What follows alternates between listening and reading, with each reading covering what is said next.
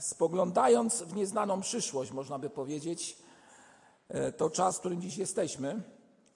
Nieznana przyszłość, która e, no, została jak gdyby zapoczątkowana przez rozpoczęcie nowego roku. Nieznana przyszłość, która zawsze wśród ludzi wzbudzała emocje, zastanowienie.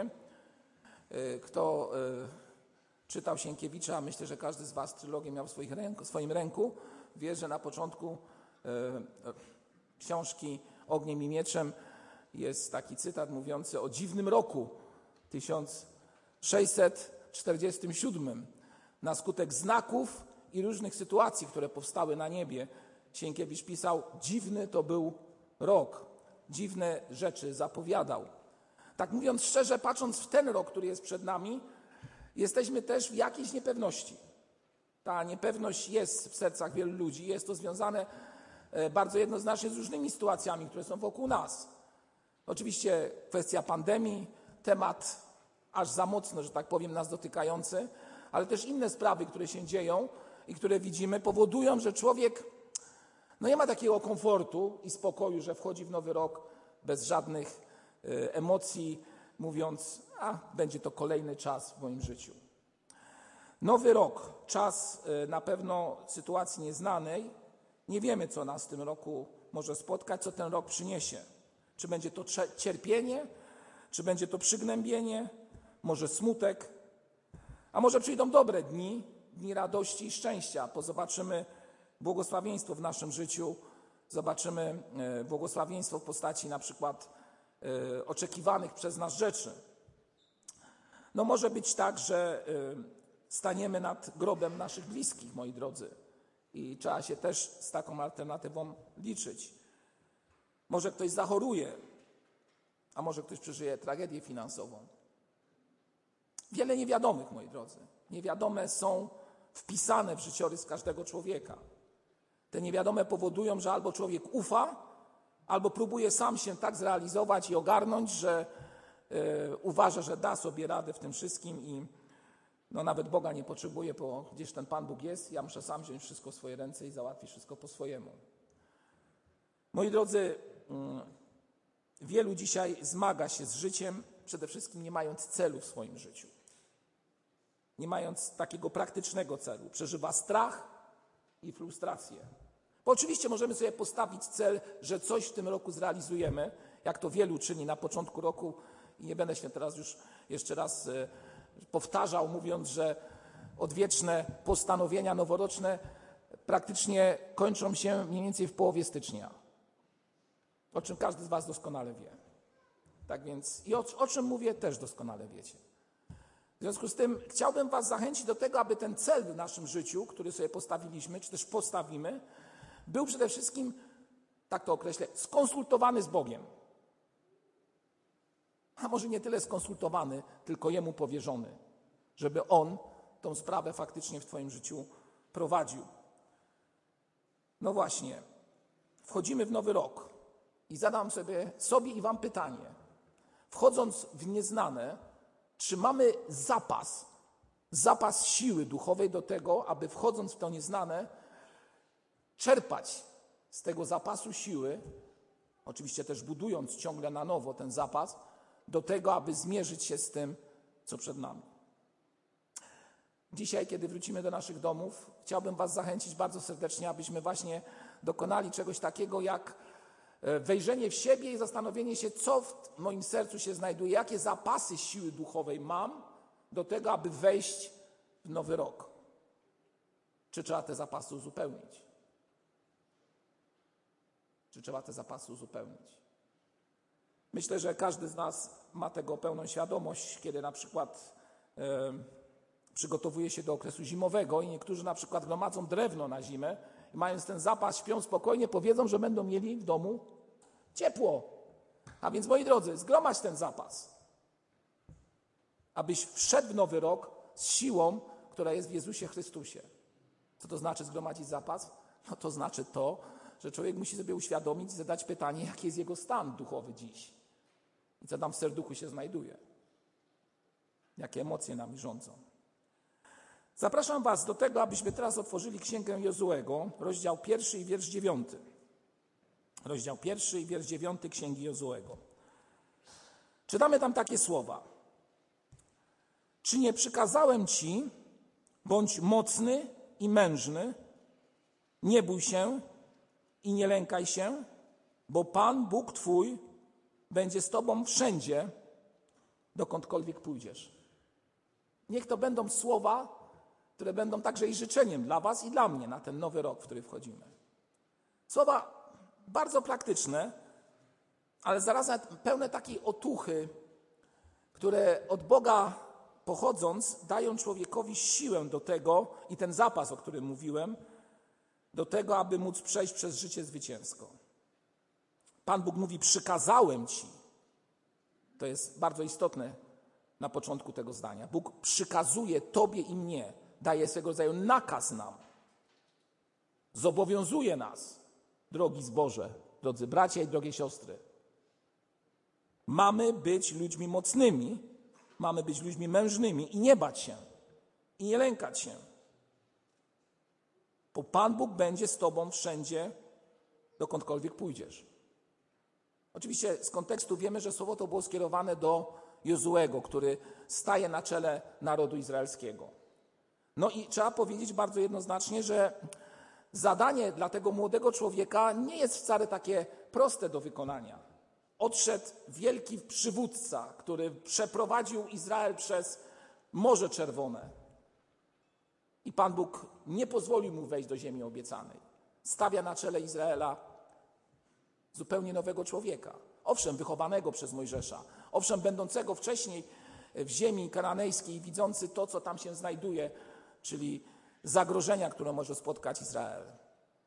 Ale stawia na czele tego człowieka i mówi mu bardzo prostą sprawę: nie bój się.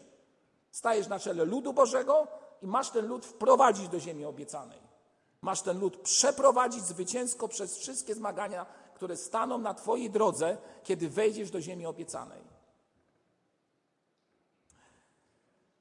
Bądź mężny, bądź silny, bądź silny. Moi drodzy, mm, czasami otrzymujemy albo otrzymywaliśmy od naszych rodziców prezent. No, był okres świąteczny, więc myślę, że każdy jakiś prezent otrzymał. No chyba tak, tak. No raczej tak. Przeważnie ten prezent jest ładnie opakowany, tak? Dlatego, żeby wzbudzał naszą ciekawość. Generalnie nie dajemy prezentów rozpakowanych. No po samej swojej, że tak powiem, istoty prezent ma być czymś tajemniczym, a zarazem radosnym. Więc najistotniejsze jest w tym wszystkim to, aby ten prezent opakowany bardzo ładnie, po rozpakowaniu był jeszcze czymś pięknym. Tak? czasami niektórzy bawią się w takie gry, że mają ten prezent bardzo mały, ukryty, a jest on ukryty pod wieloma, wieloma pudełkami. I moi drodzy, yy, tak patrząc na tą historię Jozłego, to widzę dokładnie podobną sytuację. A wiecie dlaczego?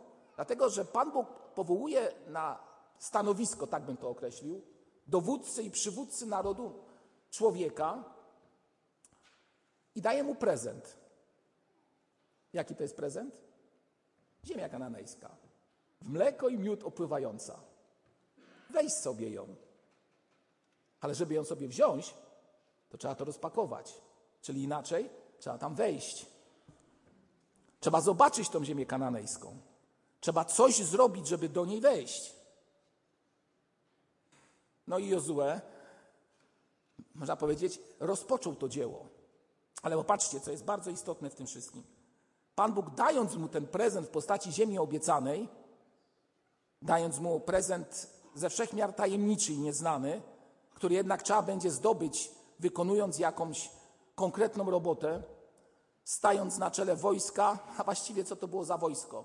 To był lud, który szedł gdzieś po pustyni, miał, jakąś tam, miał jakieś tam ramię zbrojne, ale de facto to, byli, to, była zgroma, to było zgromadzenie ludzi, którzy często wycieńczeni na skutek warunków atmosferycznych, które tam panowały, czyli spiekoty i ciepła, nie zawsze mieli siłę do tego, aby mężnie walczyć, ale byli w Bożej mocy, w Bożej sile, wyposażeni w tą moc. A więc e, można by powiedzieć, że tak jak w nowy rok wchodzimy i mamy rozpakować ten prezent, który nam Pan Bóg dał w postaci 2022 roku, mamy go rozpakować albo rozpakowywać każdego dnia, mamy wejść w ten nowy rok i mamy zobaczyć, co faktycznie się tam znajduje. Pan Bóg mówi: Daję ci to, ale daję ci też obietnicę, że kiedy będziesz to wszystko rozpakowywał i w to wchodził i szukał tego, to Pan Bóg mówi bardzo wyraźnie, że ja będę z Tobą. Dlatego nie bój się i się nie lękaj. Otworzyć tą sprawę. Wejdź, Jozue, do nowej ziemi. Wejdź i będziesz w tej nowej ziemi mógł czerpać z tego, co najlepsze. Ja jestem z Tobą. Bóg obiecuje bardzo wyraźnie, że będzie z nim. Moi drodzy, wezwanie do tego, aby zdobywać, aby walczyć, aby nie poddać się w życiu, jest wyzwaniem dla każdego pokolenia. Oczywiście, kiedy armia stoi przed zasadniczą walką, dowódca zazwyczaj kieruje konkretne słowa zachęty do swoich żołnierzy. Często przed nimi stając, daje jakieś wielkie słowa i mówi: Tak, damy radę, zwyciężymy, idziemy walczyć z wrogiem, to jest słuszna sprawa i tak dalej, i tak dalej. Pan Bóg mówi do nas tak: wchodź w nowy rok i nie bój się, ja jestem z Tobą. Ja jestem z Tobą. Podejmij wezwanie. Może jesteś bardzo młody, w średnim wieku, a może uważasz, że już sił ci brakuje i nie jesteś w stanie nic zrobić. To powiem Wam, drodzy, zawsze, zawsze, w każdym etapie Twojego i mojego życia jest coś do zrobienia. Jestem o tym w stu procentach przekonany. To nie tak, że tylko młodzi mają coś robić. To nie tak, że tylko ci w średnim wieku mają ciężko pracować, aby ich dzieci mogły się wykształcić i, tak, i dojść do jakiejś pozycji. Moi drodzy, także i seniorzy, jesteście wezwani do tego, jeszcze raz to podkreślę, jesteście wezwani do tego, aby nie bojąc się wkraczać w nieznane, nawet jeżeli boli, z ufnością. I nie siadać i nie mówić, nie mam siły. Ja często z moimi rodzicami rozmawiając, oni mają 85 lat, jedyne co zawsze do nich mówię, jeżeli położysz się w łóżku, to już z niego nie wstaniesz. Trzeba mieć siłę, aby pomimo bólu, pomimo cierpienia, ruszyć. Ruszyć. Nawet wbrew sobie, moi drodzy. Nawet wbrew sobie. Myślę, że wielu z Was czytało literaturę e, Ernesta Hemingwaya. Jest tam bardzo ciekawa historia, która y, dla wielu ludzi jest znana, nawet została zekranizowana. Książka napisana w 1951 roku Stary człowiek i morze. Kojarzycie tą opowieść. Y, historia dzieje się y, na wybrzeżu kubańskim, tak można by powiedzieć. Rybak Santiago, wiekowy człowiek, tak byśmy można powiedzieć, ma duży problem. Historia mówi, że od 84 dni niczego nie złowił. A więc kończą się zapasy do tego, aby normalnie funkcjonować. Ale przychodzi czas huraganów, gdzie jest duże prawdopodobieństwo, że gdy właśnie się wtedy wypłynie, kiedy będzie nawet wielka burza i huragan, jest szansa, że złowi się dużą rybę, która da mu siłę do tego, aby przeżyć. Ale jest stary. Nie ma siły. Mógłby powiedzieć: Niech młody mi tą rybę przyniesie.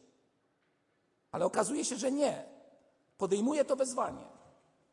Wypływa na morze, które jest, tak jak powiedziałem, opanowane przez wiatry i huragan.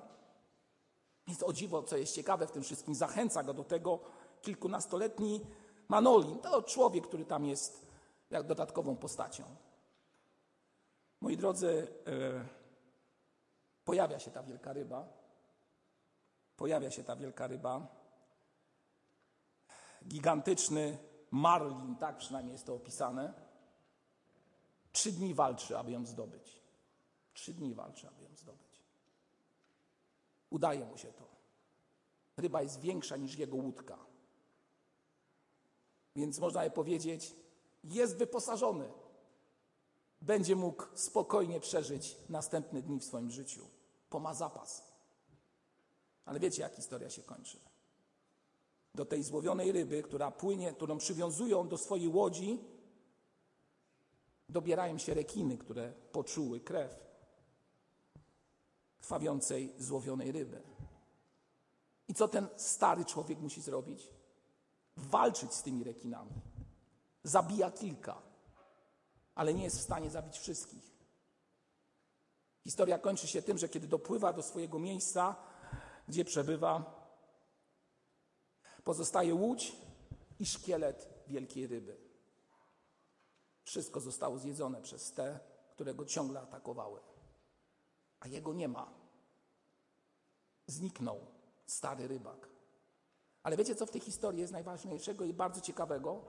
A mianowicie to, że ona się kończy takim niesamowitym wyzwaniem i zachętą. A wiecie, jak ona się kończy? Ludzie zaczynają szukać tego starego rybaka, myśląc, że może zginął gdzieś tam na morzu, a łódź po prostu fale wyrzuciły na brzeg. Widząc szkielet wielkiej ryby, pustą łódź, obawiają się, że już nie zobaczą starego, starego Santiago. Historia jednak kończy się tym, że ten młodzieniec, o którym wspomniałem wcześniej, odnajduje go w swoim domu, kiedy on z wycieńczenia leży i śpi, bo jest tak zmęczony. Kiedy budzi go i wstają, wiecie, jaką decyzję podejmują?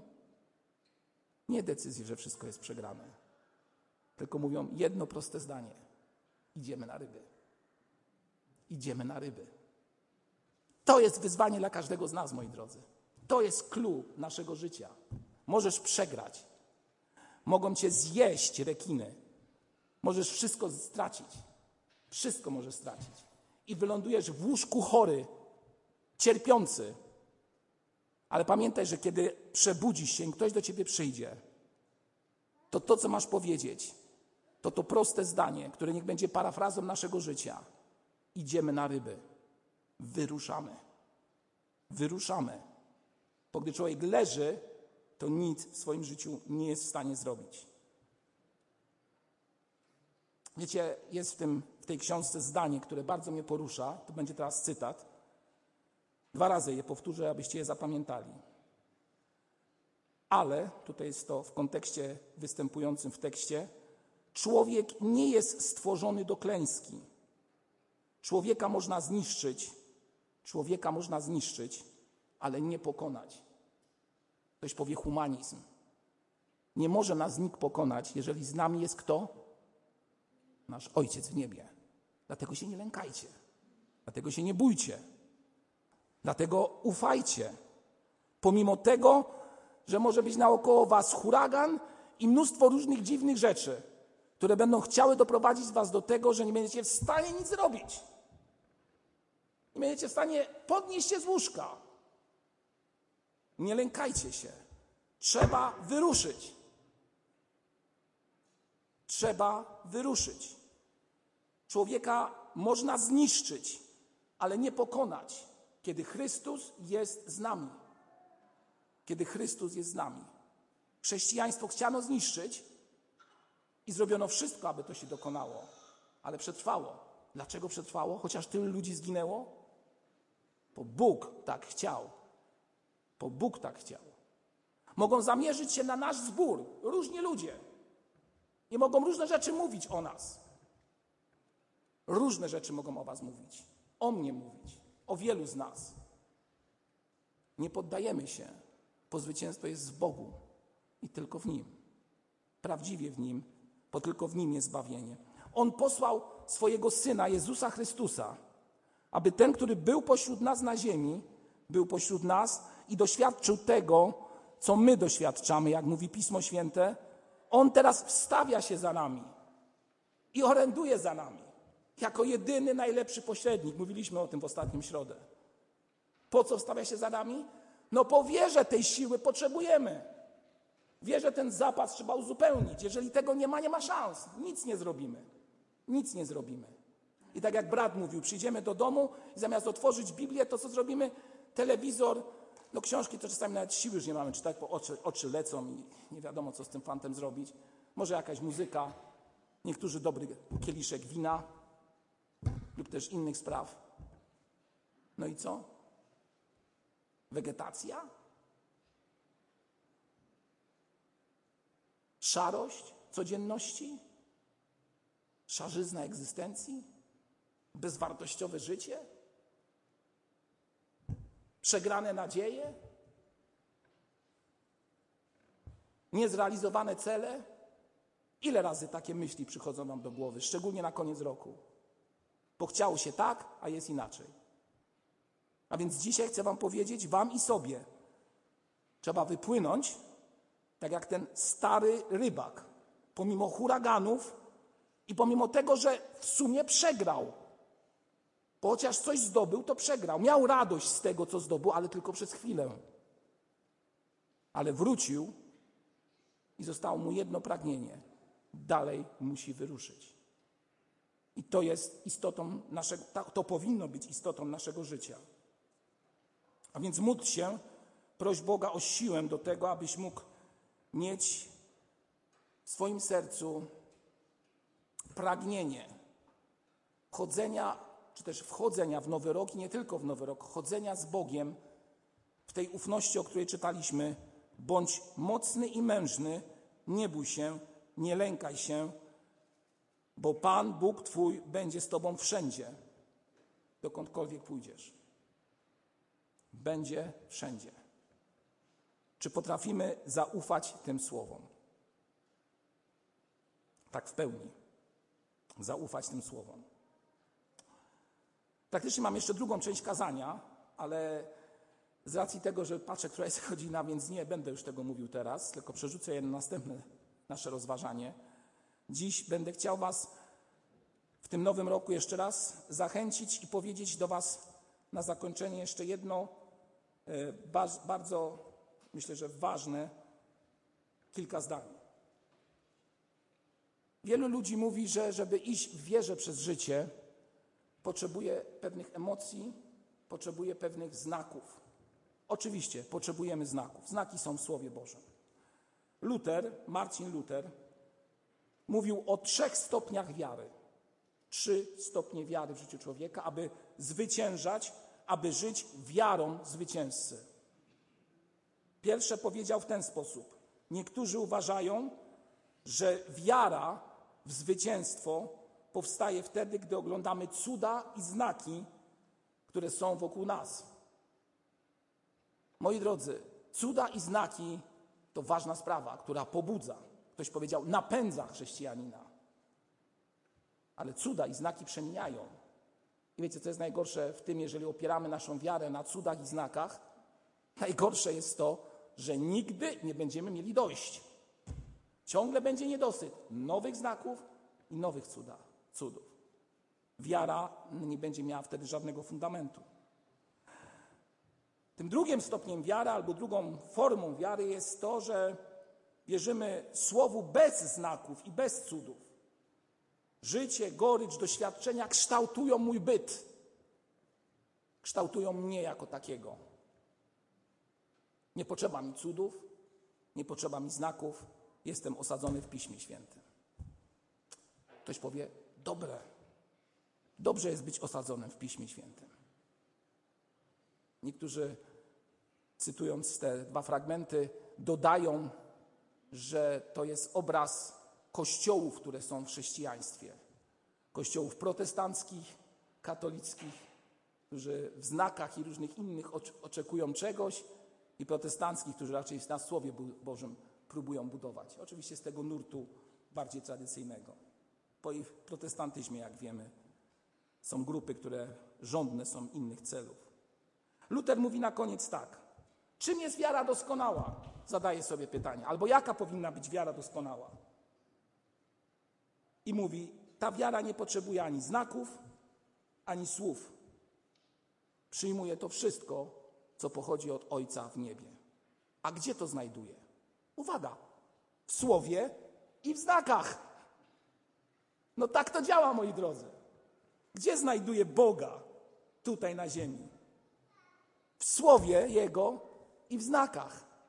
Ale tego Boga znajduję wtedy, kiedy ten Bóg chce coś konkretnego dać, a nie kiedy ja muszę coś konkretnego mieć. Bo ta wiara opiera się na tym, że ja ufam Bogu i wiem, że Bóg stanie obok mnie wtedy, stoi obok mnie wtedy, kiedy On tego będzie chciał, a stoi zawsze, bo dał taką obietnicę. I przez Jezusa Chrystusa w Duchu Świętym będzie prowadził nas w różnych trudnych sprawach.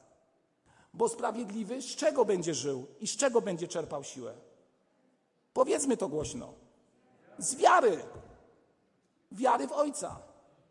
A więc tu jest źródło naszej siły. Wiara w Ojca. Sprawiedliwy z wiary żyć będzie. I wtedy ten sprawiedliwy, ty i ja, możemy powiedzieć: Jestem silny i mocny, nie sobą samym, ale Chrystusem, który jest we mnie. Amen? Powstańmy do modlitwy.